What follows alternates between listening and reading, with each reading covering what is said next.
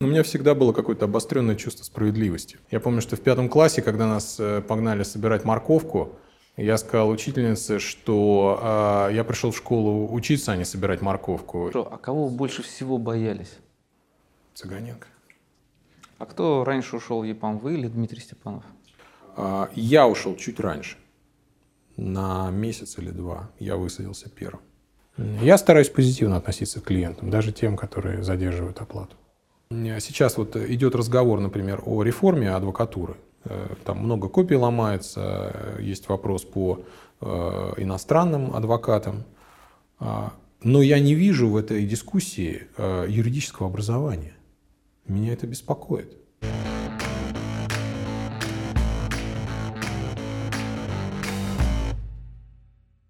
Евгений Рощевский, кандидат юридических наук, адвокат, партнер адвокатского бюро ЕПАМ, руководитель практики международных арбитражных и судебных споров.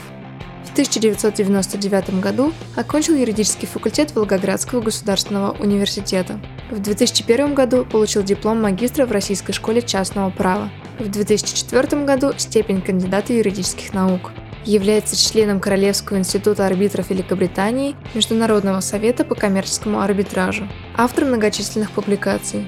Рекомендован ведущими международными рейтингами в качестве консультанта по международному арбитражу.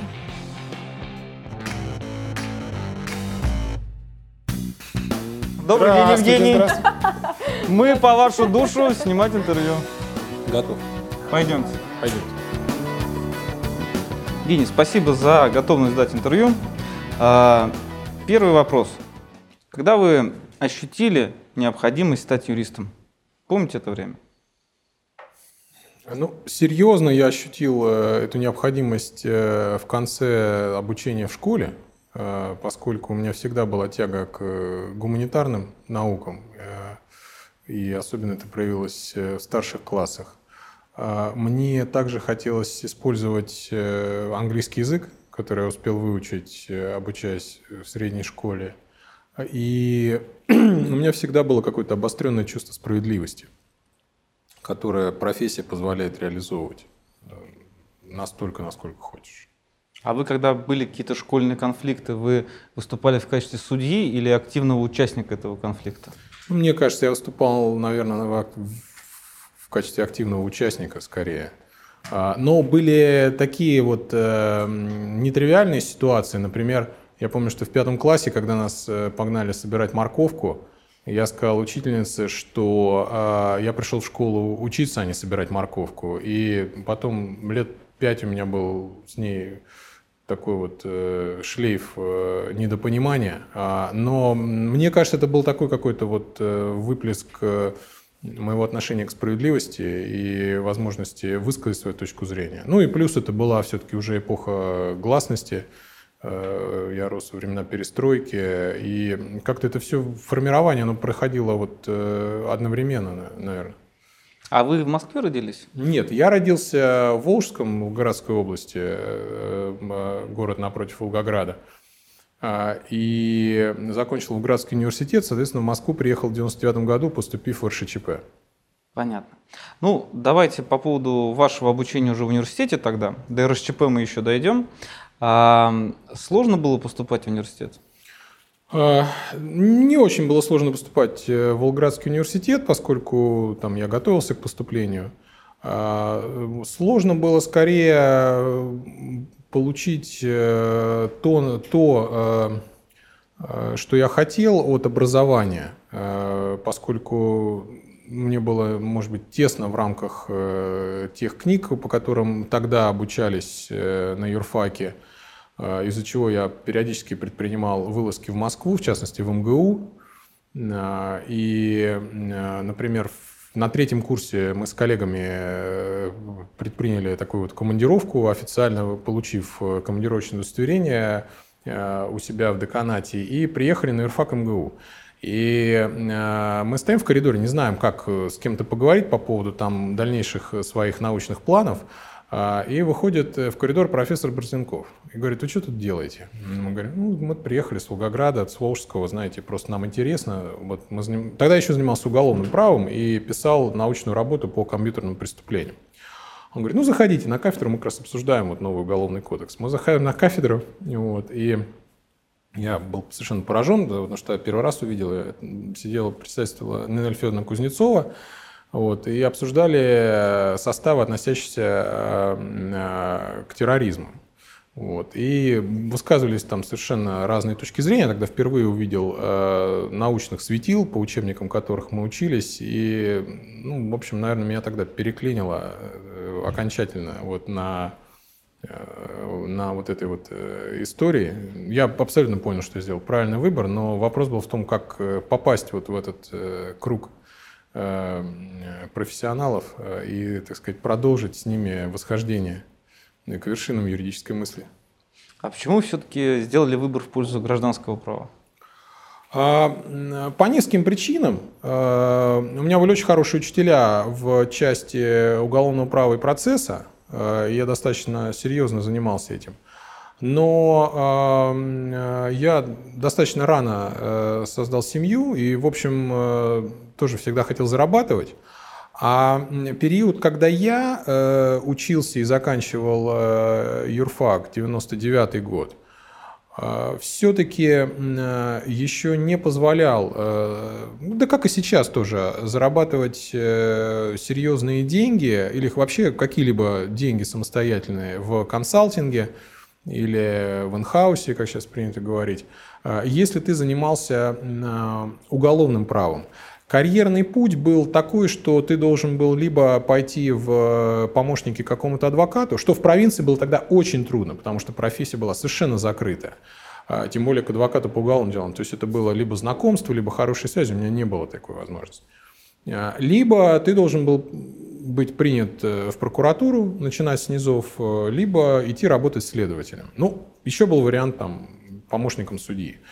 А, все эти варианты предполагали, что, в общем, твой э, лайфстайл так или иначе поддерживают родители на ранних этапах твоей карьерной лестницы, пока ты не начнешь себя обеспечить, потому что все-таки, как мы понимаем, зарплаты тогда были не очень большие. А, меня эта, наверное, ситуация не очень устраивала. А второй и самый главный момент. У нас с определенного момента Э, стал читать гражданское право э, профессор Медведев э, Михаил Федорович, и он как бы заразил меня и моих других однокурсников гражданским правом, и я вот уже погрузился в эту тему достаточно серьезно, мне стало интересно.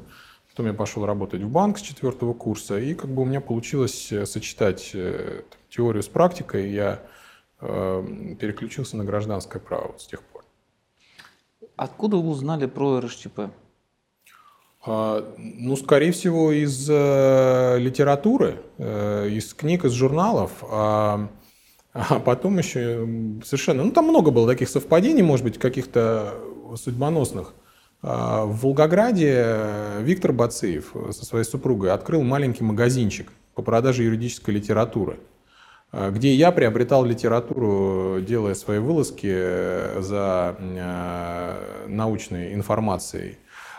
И так вот я стал читать книги, которые тогда стал издавать исследовательский центр частного права. Вот. А поскольку это были основные книги по цивилистике, по новой цивилистике, уже вот, э, подготавливающие общество к принятию нового гражданского кодекса, то, конечно, я не мог э, на это не обратить внимания. А потом еще мне кажется, что тогда э, уже РШЧП публиковала приглашение э, для абитуриентов на подачу документов э, на поступление, и я заболел, в общем, этой темой. Сложно было поступать в РШЧП? А, не просто. А, не просто, потому что, э, с одной стороны, очень гибкий э, входной э, экзамен, реферат и два собеседования по гражданскому праву, по английскому языку. А с другой стороны, ты реферат отдаешь на проверку с Рабашу, а в собеседовании по гражданскому праву проходишь среди профессоров, которые написали гражданский кодекс. Поэтому я вот сейчас э, понимаю, э, и, все, и, и они тебя спрашивают там по всему объему курса гражданского права, совершенно задают какие-то неожиданные вопросы. И, конечно, не, ну, не могу сказать, что было очень просто, но я долго готовился, и было очень доброжелательное отношение. С первого раза поступили? Я поступил с первого раза. А с кем-то из э, коллег помните, как вы поступали? То есть, может быть, с кем-то, с кем вы поступали, потом уже сдружились? Конечно, я поступал с Дмитрием Степановым, э, с ним сдружился. И я, у нас был замечательный курс совершенно, мы учились э, с Артемом Карапетовым, с Ксенией Бабкиным с Алексеем Котом. А, очень там, я сейчас просто не хочу кого-то обидеть, потому что мы все дружим, все общаемся с Катей Пустоваловой. И мы очень быстро все познакомились, дружились, э, вместе проводили много времени. Э, у нас вообще прекрасные воспоминания об учебе у всех. На самом деле я знаю, что ваш э, выпуск называют звездным. Вот не знаете, что повлияло вот на эту звездность? Да, я не знаю, почему так говорят. У нас действительно много кандидатов, доктора очень молодые, как, например, Артем. Э, но мы, наверное, к учебе относились э, с какой-то такой страстью. Э, то есть мы там с Димой Степановым проводили какие-то там круглые столы, нам там было интересно вот э, поспорить, что такое право на право, например. И много, много всего вокруг этого вращалось тогда. Постоянно как-то практика менялась. Мы ходили на заседание Конституционного суда, потому что это обсуждали, он был рядом там через дорогу. Э, вообще, само это ощущение, когда ты попадаешь вот в гущу, там приезжаешь из откуда-то за тысячу километров, Россия большая страна, и вроде бы ты такой погруженный, но попадаешь в гущу вот просто водоворот того, чем сейчас является юридическая профессия. Вот Министерство финансов через дорогу, вот Конституционный суд, вот администрация президента, главное правовое управление – а, вот он, вот вчера обсудили законопроект, вот он уже вышел, э, вот новое выходит постановление Конституционного суда, а вот приходит судья, который это постановление выносил, тебе рассказывает конституционное право. Это, конечно, вообще меняет полностью твое мышление, очень быстро перестраивает тебя на, на такой взрослый, взрослый э, режим работы в профессии. Евгений, а кто из действующих судей, либо же из судей прошлого для вас является эталоном? Тамара Марщакова. Скажите, пожалуйста, э, вот вы можете вспомнить свое первое, э, ну, такое, может быть, разочарование в профессии? Было у вас такое? Много было. Первое, наверное, уже не могу вспомнить. Да? Но было много и разочарований, и радостей. Они постоянно происходят. Никогда не было желания сменить профессию? А, нет, пока нет. А скажите, пожалуйста, как вот вы со стрессом боретесь? Это наш такой второй традиционный вопрос, мы его всем юристам задаем. А, ну, я стараюсь э, уделять мне, мне время воспитанию детей. А, я разучиваю э, русские народные песни. Э, и вообще народные песни э, других народов. А, вот, э, и пытаюсь их играть на гитаре в минуты уединения. А можете что-то напеть?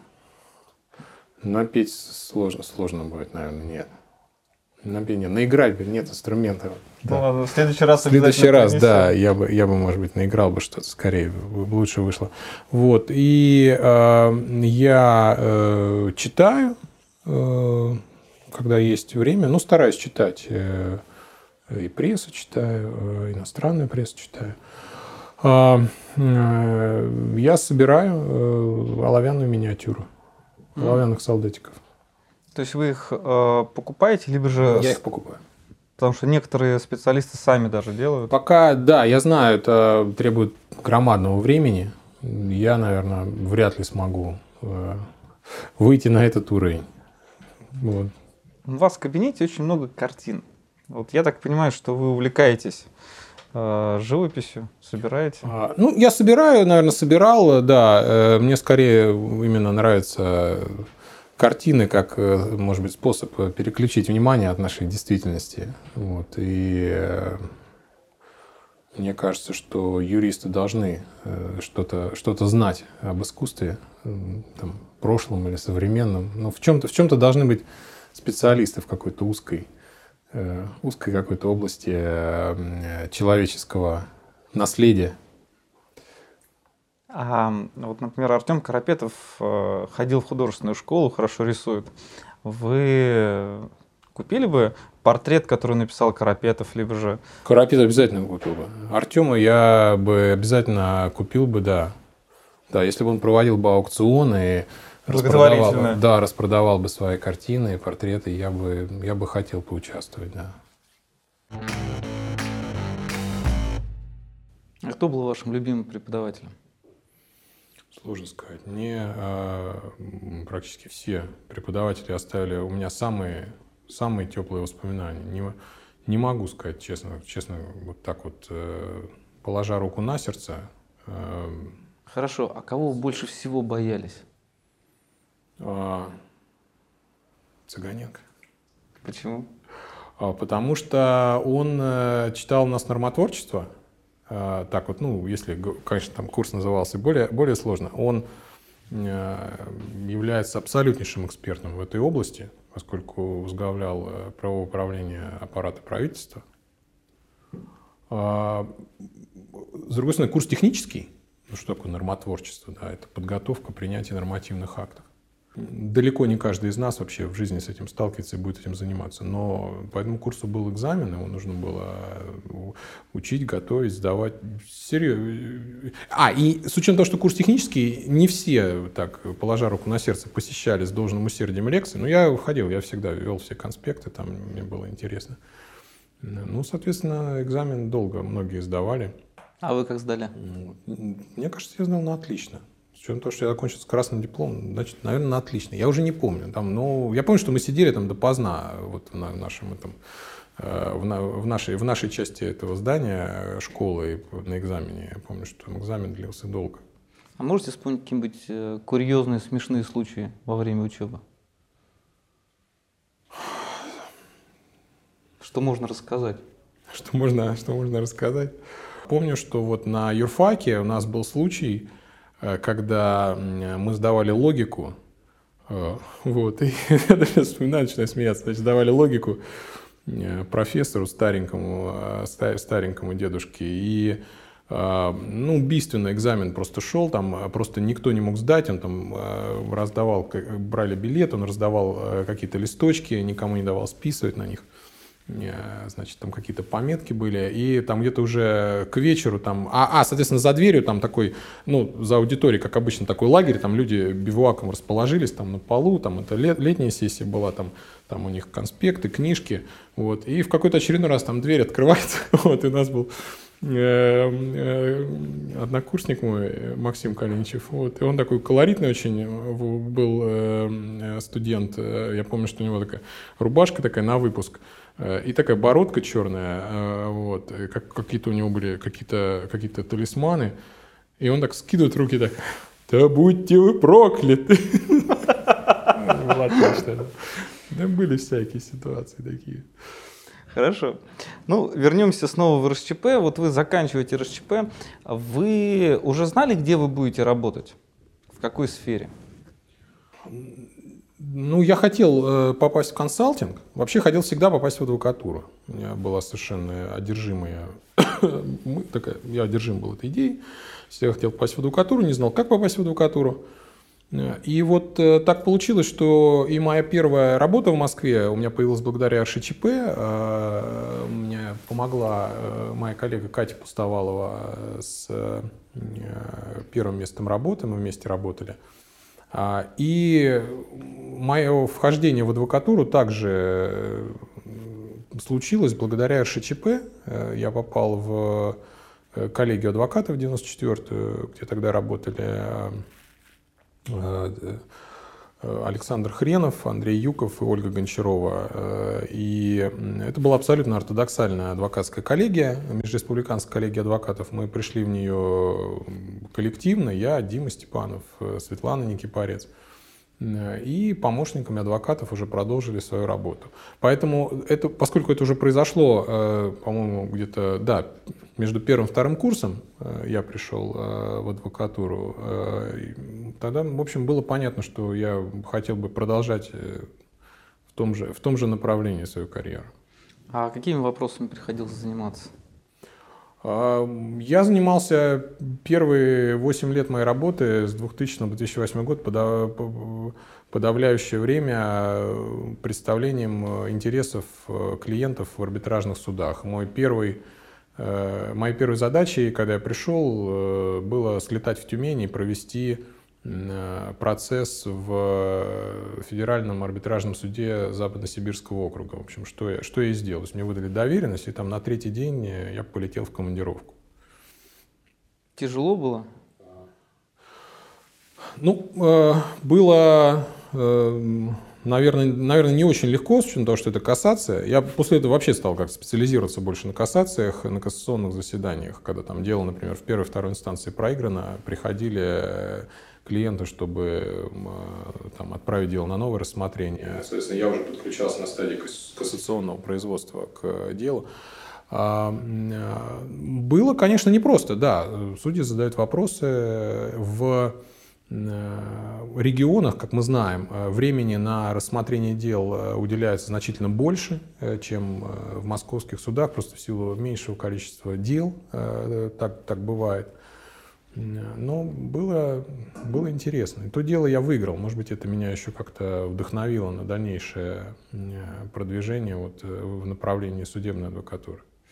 Ну вот вы учились в РСЧП, в основном вы занимались такими теоретическими, очень серьезными моментами, да? Вдруг вы сразу же погрузились в практические вопросы. Вот что больше всего вас поразило э, в практике? Можете вспомнить свои первые впечатления? А, ну, я до этого уже работал. А, я приехал в Москву, уже имея определенный опыт, а, в частности, опыт работы короткий период. Я поработал в банке, банк обанкротился, это был Инкомбанк, и я пошел работать на госслужбу. Я работал зимой 98-99 года, как раз в кризис, в департаменте по несостоятельности банкротства по Волгоградской области. Тогда была такая служба э, ФСДН. А, и э, вот тогда я столкнулся с практикой, которая состояла в том, что тебе нужно ехать на собрание кредиторов на завод, в котором э, отключены свет, газ, вода, холодное помещение. Вот. И ты, конечно, там имеешь теоретическую подготовку, знаешь, как должно быть, что вот, например, по срокам Э, внешнее управление должно закончиться, а, и нужно переходить к конкурсному производству. Потому что закон о банкротстве говорит, что внешнее управление там может продолжаться не больше 18 месяцев. Но почему-то ты смотришь на дело и видишь, что внешнее управление длится 3 года. А, начинаешь э, думать, почему так, и получается, что это для того, чтобы не переходить к конкурсному, потому что если ты во внешнем управлении, ты можешь сохранить какую-то надежду, продать предприятие и сохранить его. А если ты в конкурсном, его порежут на металлолом. Так было как раз вот в конце 90-х годов, когда очень много заводов, в частности в Волжском, моем родном городе, они находились под э, процедурой банкротства. Практически все крупнейшие заводы, химволокно, латекс, э, каучук, все прошли через эту процедуру. И я участвовал вот в этих процедурах на стороне государства, когда Э, государство должно было, с одной стороны, взыскать долги, а с другой стороны, сохранить эти предприятия, потому что людям нужно было где-то работать, а государству производить продукцию. А, вот. Э, сейчас у меня, например, дело э, по банкротству в Краснодарском крае. Наблюдение идет три года. Казалось бы, если любому специалисту по банкротству скажешь, что есть вот процедура, где наблюдение, которое должно за пять месяцев быть проведено, идет три года. Вот. Почему идет три? Потому что суд не успевает рассмотреть требования кредиторов. А, это ты можешь, конечно, понять только на практике. Это никакая теория, она не, не дает тебе этого понимания. И здесь ты видишь вот э, все несовершенства нашего закона, с одной стороны. С другой стороны, ты видишь, как э, у нас растет уровень э, судей, например, в арбитражных судах за вот, за вот эти вот годы, когда Э, рассматривались э, эти, все, все бизнес-споры и продолжают рассматриваться. У нас, я считаю, колоссально вырос уровень специалистов, которые выносят решения. Ну, это видно. Растет объем решений. Я начинал, когда среднее решение судебное было три страницы, ну, сейчас посмотрите, 10. Ну, уже прогресс. Большой прогресс. И ты уже его читаешь. И даже если тебе нужно, переведя на английский язык, э, полностью видишь, э, видишь все, все факты, доводы сторон и почему суд приходит к тем или иным заключениям. Когда начинал работать, не всегда можно было это установить. Вы бы хотели стать судьей? А, возможно, попробовать, может быть, в будущем или судьей, или арбитром. Не, мне кажется, это не принципиальный вопрос, но мне кажется, в какой-то момент э, каждому юристу, серьезному профессионалу, уже с опытом, стоит попробовать. Итак, первый вопрос очень простой и типичный. Гарант или консультант? Консультант. Консультант там больше возможностей найти что-то? Привычка. Привычка. Я тоже люблю, кстати, больше консультанта. А, по-моему, на гаранта даже нет. Ладно, второй вопрос. Ваш самый забавный профессиональный фейл, если были такие? Э, чуть не передал документы оппоненту. Но не я водитель фирмы, я вовремя вернул их обратно. А если бы все-таки передали, то было бы... Было бы плохо. Большой, да? Был Крах. Бы, был бы незабавный фейл. Хорошо. Настоящая фиаско. Хорошо. Третий вопрос. Лучший фильм в истории человечества, ну или просто вот ваш самый любимый, который вам первый приходит? Гражданский иск. Фильм. В истории человечества? Да. Из России с любовью. Так, а про что там? Может быть, я смотрела. Шон Коннери. Шон Коннери. Джеймс Бонд. Дж... Ага, Джеймс Бонд уже ближе. Возможно, я его смотрела. Какого года? Старенький? Ну, достаточно. Там песня еще, это Монро, From Russia with Love. From Russia with Love, I fly to you. Ладно, спасибо большое, я обязательно посмотрю. Четвертый вопрос. Вы ходите на выборы? Да. Ходите Хожу. прям регулярно? Да. Потому что вы считаете, что это ваш долг? Да, и ответственность. Угу, хорошо. Три качества, необходимые именно судебному юристу. Э, смелость, угу. выносливость, э, острота ума. Ого, а вот последний можете подробнее сказать? А, быстрая реакция должна быть, э, потому что ситуация меняется молниеносно, и ты должен э, постоянно быть готов угу. перестроить позицию, контратаковать или наоборот занять оборону, выиграть время. То есть не бывает такого, что вы уже можете предугадать точно, что скажет ваш оппонент, готовы уже какие-то ответы? Бывает, Бывает но всегда есть три стороны. Ты, оппонент и суд или арбитр. Угу. В этой конфигурации очень сложно предугадать. Угу, но вы с этим справляетесь. Вы же, я так понимаю, судебный юрист? Я судебный юрист. Все, хорошо. Вы выиграли в лотерею 1 миллион евро. На что бы вы его потратили, если вы, конечно, когда-нибудь играли в лотерею, если бы вы действительно выиграли этот миллион? Ну, скорее всего, я бы разбил сумму, потратил ее на разные вещи. На разные вещи. А преимущественно, например? Может быть, есть какая-то мечта? Мечта? Пока нет, наверное. Такой, чтобы я вот Ого. потратил, наверное, еще нет. Бездумно. На Бездумно. Что-то. Нет, на я вертолет, так, я так не на могу. мотоцикл. Нет. Яхты тоже не надо. Нет, ну я что-то себе купил такое бы бездумное там, но на какую-то небольшую сумму. Угу. Скорее всего, поделил бы в равной пропорции и потратил бы на разные полезные вещи. Родственникам бы отдали по семье. Что-то да? бы родственникам, что-то, может быть, скорее всего, там на благотворительность, Ого. что-то прикупил бы в коллекцию что-то прикупил бы из предметов интерьера обязательно, дизайнерских. Любите, да, вы такие? Я такие штуки, да, люблю там не знаю, ботинки какие-нибудь модные все купил. Ну, что-то все так в наборе, скорее Друзья, всего. если кто не знает, куда потратить свои деньги, вот Евгению было бы неплохо приобрести новые ботинки, он их очень любит. И третий вопрос. Три вещи в российском праве, которые вы бы изменили. Стандартный, последний, который задаем всем. Я бы совместил сейчас э, развитие и состояние нашего гражданского процесса угу. с, тем, э, с тем бурным э, и позитивным развитием гражданского законодательства и изменением гражданского кодекса, который состоялся. У нас ГК изменился, гражданский процесс не изменился. О чем речь? Это современные институты сбора, анализа, представления доказательств. Раскрытия доказательств в суде э, с помощью процедуры discovery, когда обе стороны должны раскрыть доказательства. Это э, свидетельские показания, перекрестный допрос свидетелей, и это возможность сторон э, получать, собирать экспертные заключения и представлять их, а не ждать, когда эксперты угу. назначит суд и не быть в неизвестности по поводу качества и скорости и объема этих экспертных заключений.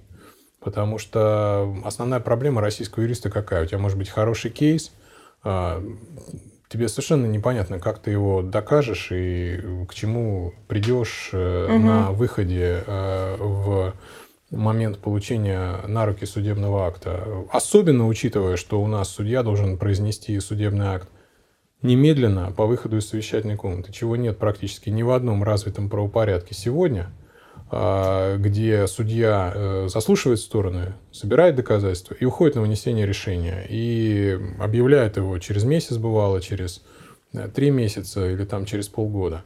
Э, кому-то это может не нравиться, но уж совершенно точно у судьи есть время проанализировать угу. все факты.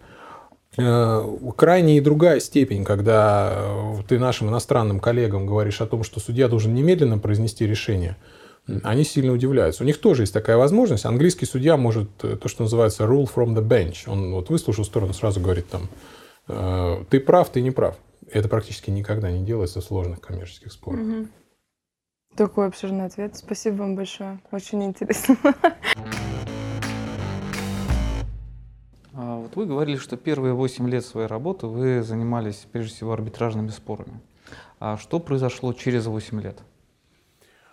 А через 8 лет э, или там к восьмому году э, я стал понимать, э, ну, так если мягко выразиться, лимиты или ограничения российского арбитражного и гражданского процесса. А, начинаешь смотреть, например, в Великобритании есть совершенно другие процедуры. Раскрытие доказательств, где Судьи имеют э, широчайшие полномочия воздействия на стороны, которые злоупотребляют своими правами. А, э, в какой-то момент у меня появились э, арбитражи, международные арбитражи. Я провел процесс с Димой Степановым, мы его вели в Лондоне. Мне стало еще больше интересно погрузиться вот в эту тему. Это был арбитраж по правилам ICC. И я постепенно стал э, приходить к тому, что мне бы хотелось э, переключиться на международный проект.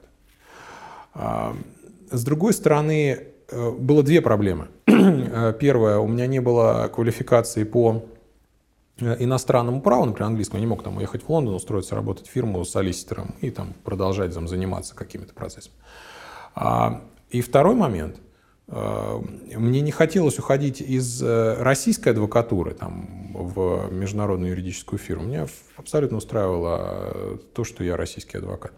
А у российских фирм не было таких проектов. Их, в общем, не так много и сейчас, потому что клиенты склонны отдавать такие проекты, как трансграничные судебные разбирательства, иностранным фирмам, ну, то ли по привычке, то ли потому, что у них есть офисы в разных странах. И найти такую работу в российской фирме ну, было практически невозможно.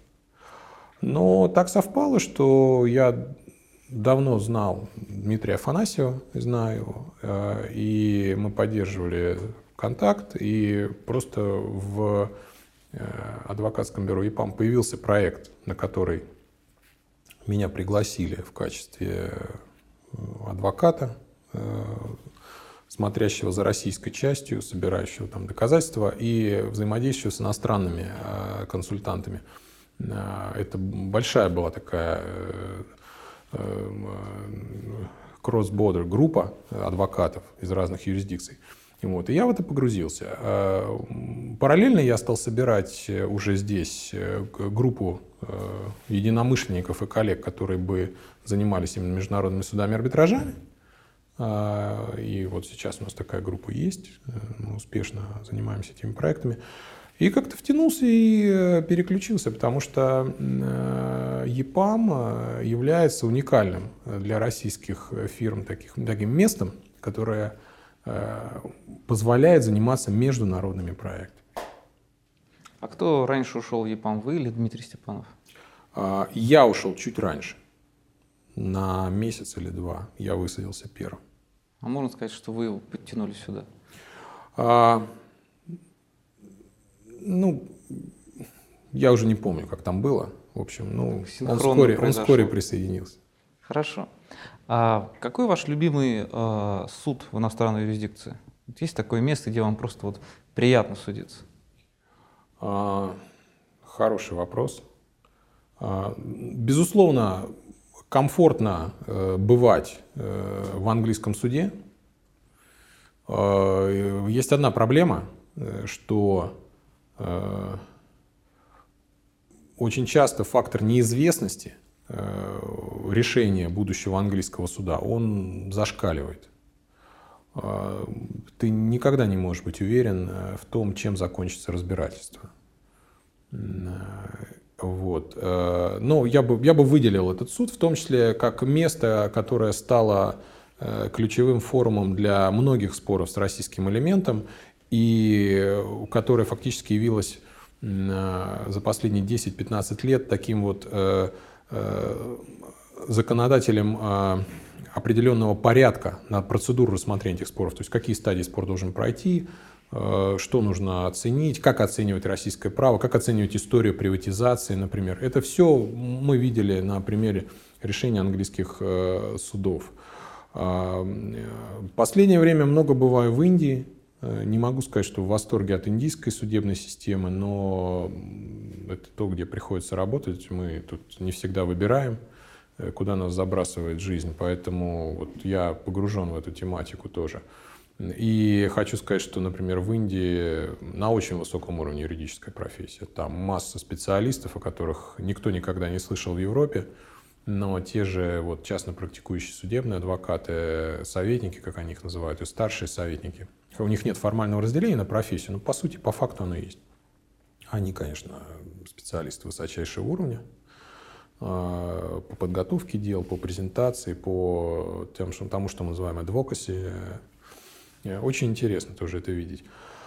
А, а, приходилось бывать в европейских судах, а, в частности, вот в суде в Люксембурге по одному из дел в связи со спариванием санкций. Не так давно мы с немецкими коллегами вели процесс. Не могу сказать, что... И одновременно, понимаете, мы занимаемся арбитражами. А арбитражи, они как бы находятся сейчас на международные арбитражи, они находятся на острие э, тех же споров, тех же процедур, берут все самое лучшее там передовое с судебных разбирательств, там отбрасывают лишнюю бюрократию, включают это в регламенты, в правила. Э, те же люди, которые ходят в суды, ходят советниками в арбитражи. Те же судьи, которые работают судьями, потом выступают в качестве арбитров. Здесь практически уже произошло слияние а, принципов процесса.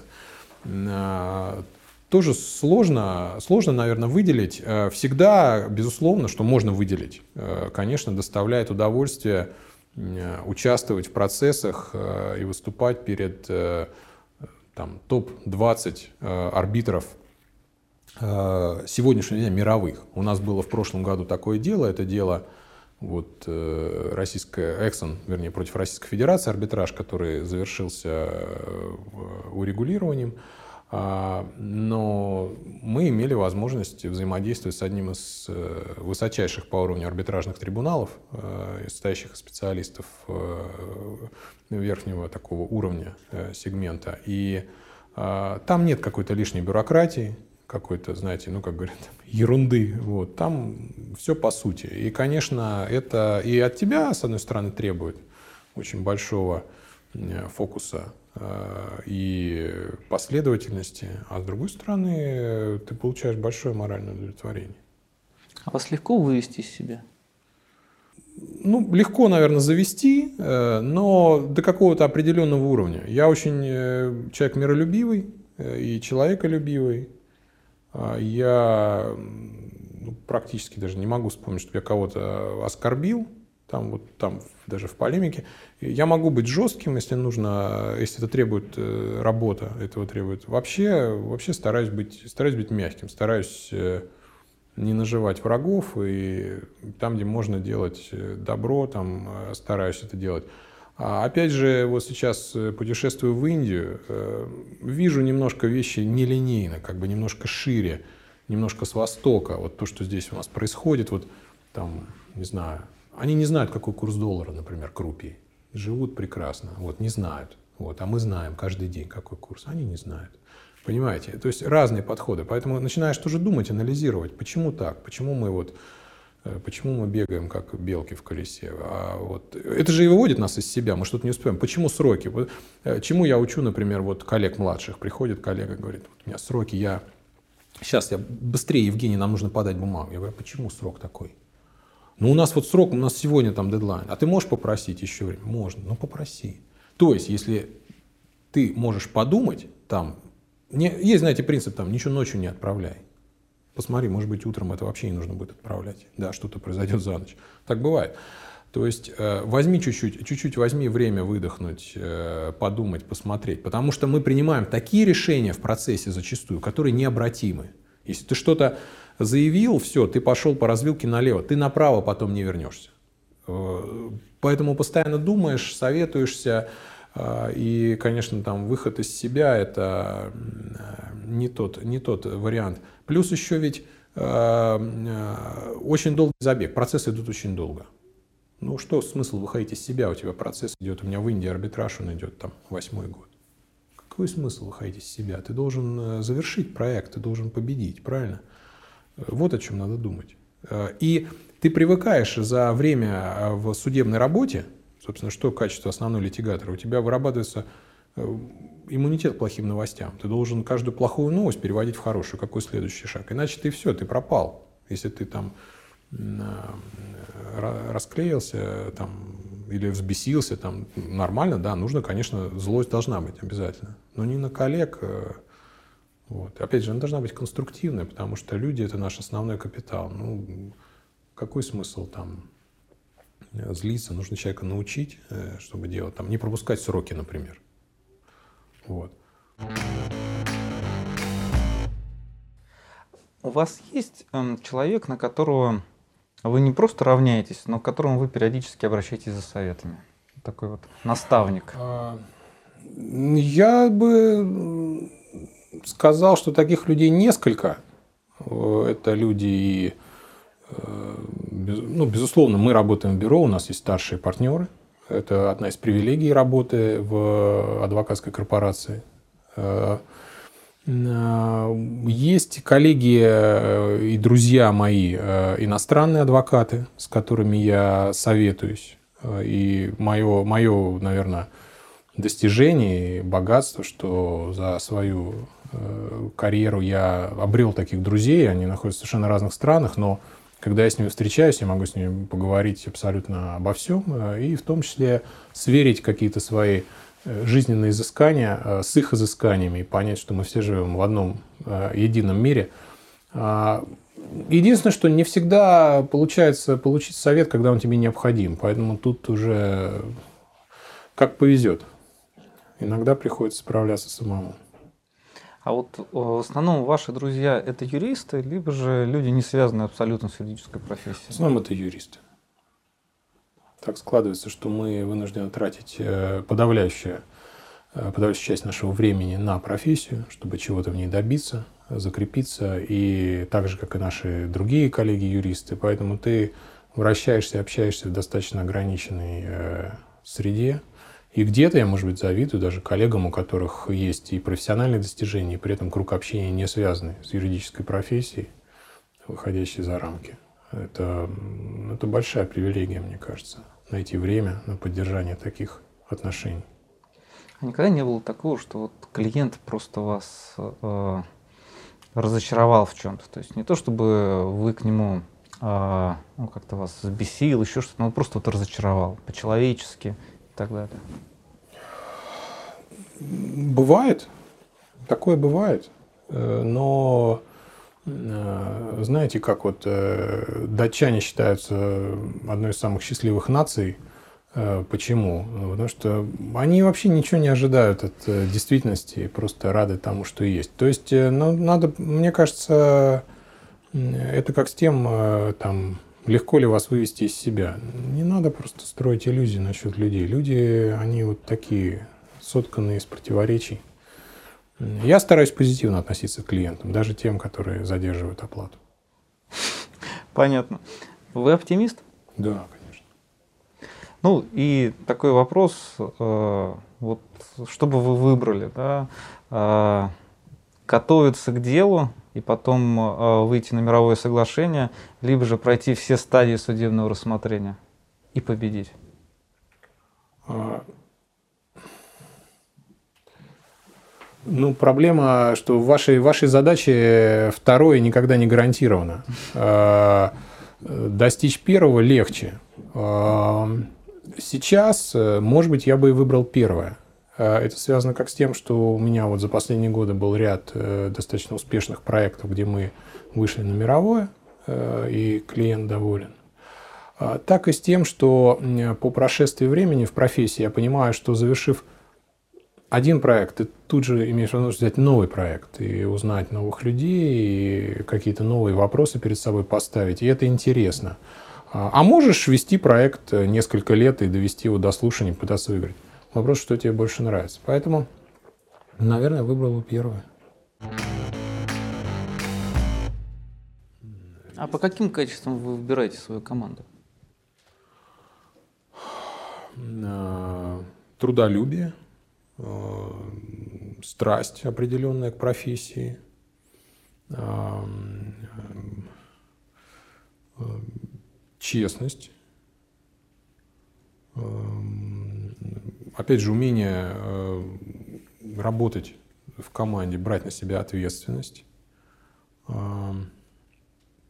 Проблема какая с нашей, с нашей вот нишей практики? В том, что она в том, что у нас э, молодые специалисты очень слабо себе представляют, что такое международное разбирательство, процессы трансграничные.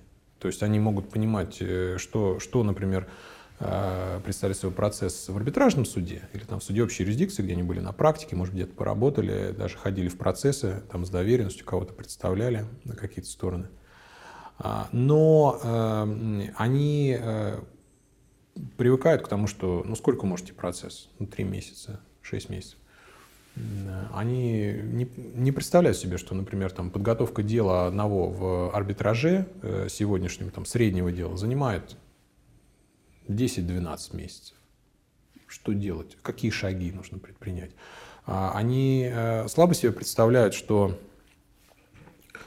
э, международный арбитраж – это далеко не одни лишь загранкомандировки э, и общение с красивыми, приятными людьми э, за чашечкой кофе, вот, а вечером за бокалом вина, где вы обсуждаете мировые проблемы, э, касающиеся международного арбитража, вдалеке от того шума и неразберихи, который иногда можно наблюдать в нашей судебной системе.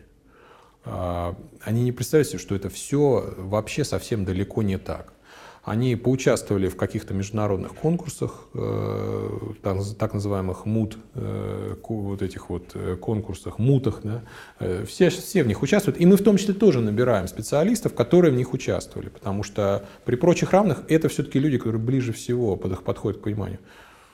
Но, к сожалению, они вот не отдают себе отчет, что это, это кровь и пот и тяжелейшие какие-то выборы, решения, э, сложнейшие. Вот. Э.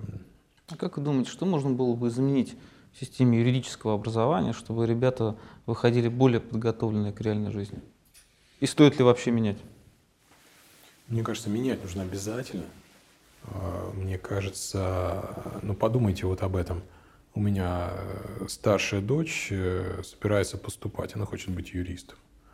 Она сейчас занимается тем, что э, целый год штудирует э, Конституцию, кодексы, э, которые мы на юрфаке проходили на втором, на третьем курсе, сдавали экзамены. Она в одиннадцатом классе их штудирует, чтобы сдавать Олимпиады по праву.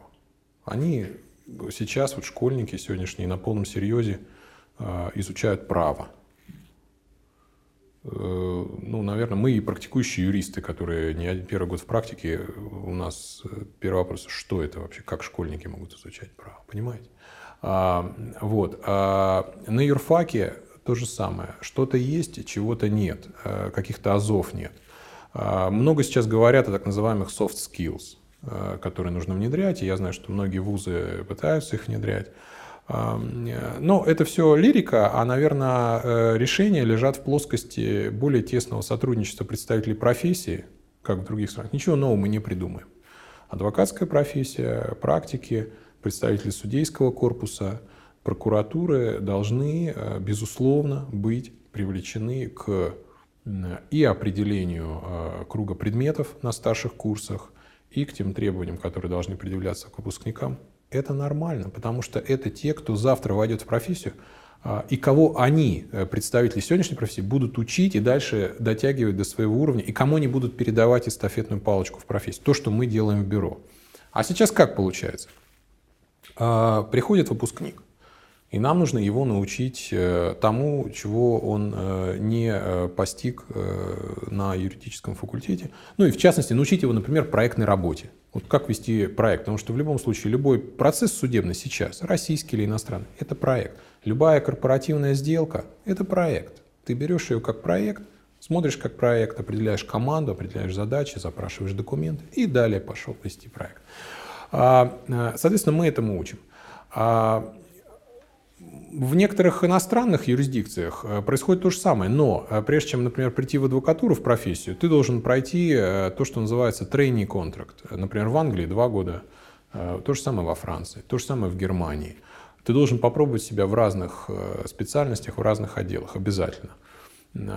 И у нас получается как? У нас нет этой стадии трейни контракт. Но по сути она есть, когда люди приходят э, обучиться азам профессии э, в наше бюро или в другие фирмы, э, и их этому учат, но без каких-либо регламентов, без прохождения последующего экзамена. То есть фактически критерий такой, остаешься ты работать или не остаешься, или там идешь куда-то в, друг, в другое место. А, и не очень понятно, зачем такие сложности. Может быть, как-то упорядочить это, может быть, э, возложить на э, профессию часть этой обязанности. И получается так, что э, сейчас вот идет разговор, например, о реформе адвокатуры. Там много копий ломается, есть вопрос по иностранным адвокатам. А, но я не вижу в этой дискуссии юридического образования. Меня это беспокоит. Это же первая ступень. А как ты можешь говорить о профессии? А где ты будешь брать э, свежие кадры? Они как тебе будут, как сейчас поставляться?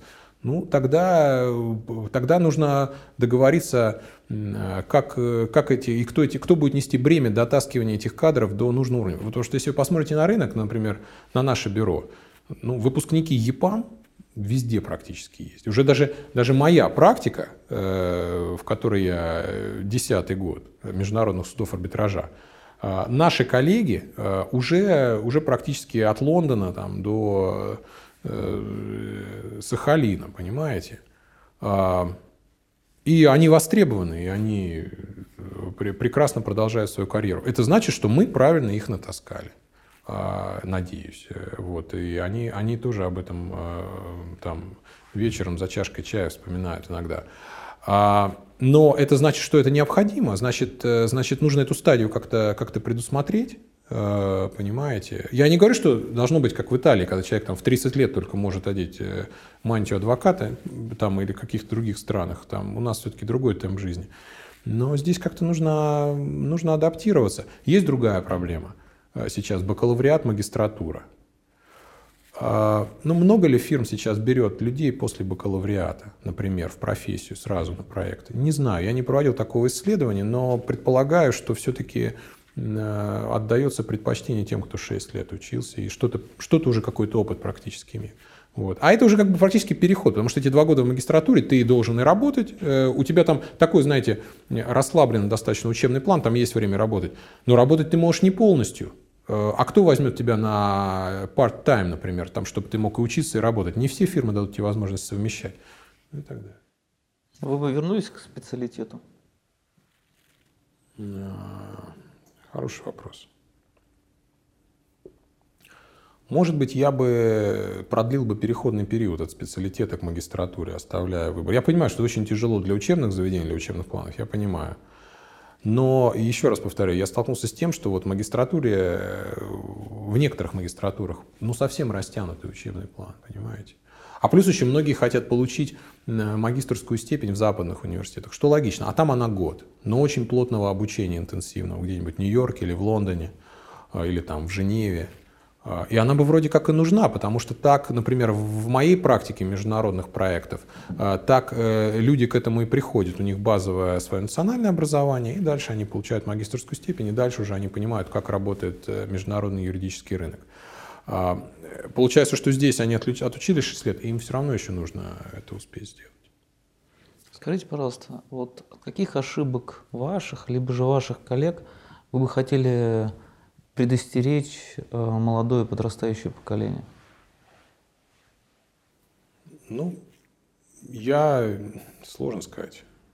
Э, у меня был э, достаточно непрямой, долгий путь к той же адвокатуре.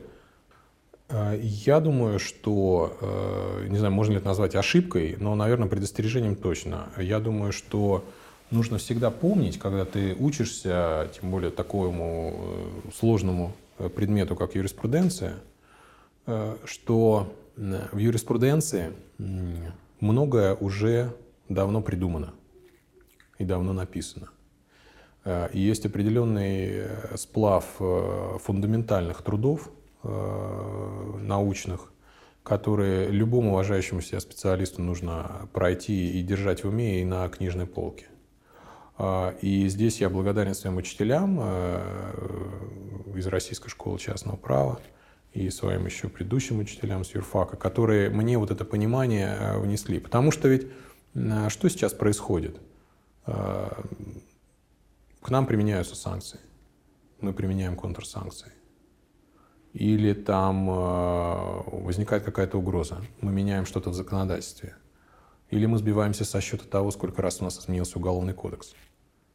С правом что-то произошло? Нет. Нет, с правом вообще ничего не произошло. Фундаментальные принципы уголовного права, которые были разработаны советскими учеными, таковыми и остались. Нужно в них заглядывать. С гражданским правом то же самое.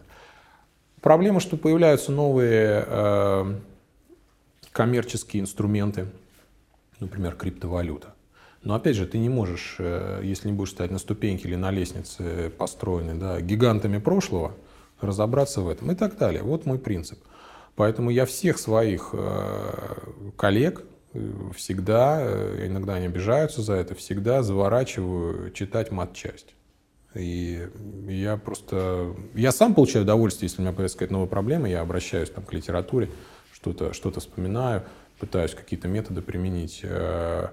Мне кажется, без этого невозможно. А то же самое касается опыта великих адвокатов прошлого и Э, иностранных, и российских, э, и русских, и наших коллег. Э, к этому нужно обращаться. Не все ты можешь своей интуицией, своим умом немедленно произвести на свет. Нужно пользоваться этим багажом. Поэтому я бы просто предложил молодым коллегам иметь некий багаж книг, трудов, которые они считают авторитетными для себя, и ориентироваться на них в своей работе. Евгений, спасибо за интервью. Было все интересно. Спасибо вам. А, будем надеяться, что еще встретимся неоднократно. Обязательно. И, коллеги, подписывайтесь на наш канал и помните, что юристы тоже люди. И должны отдыхать. Обязательно.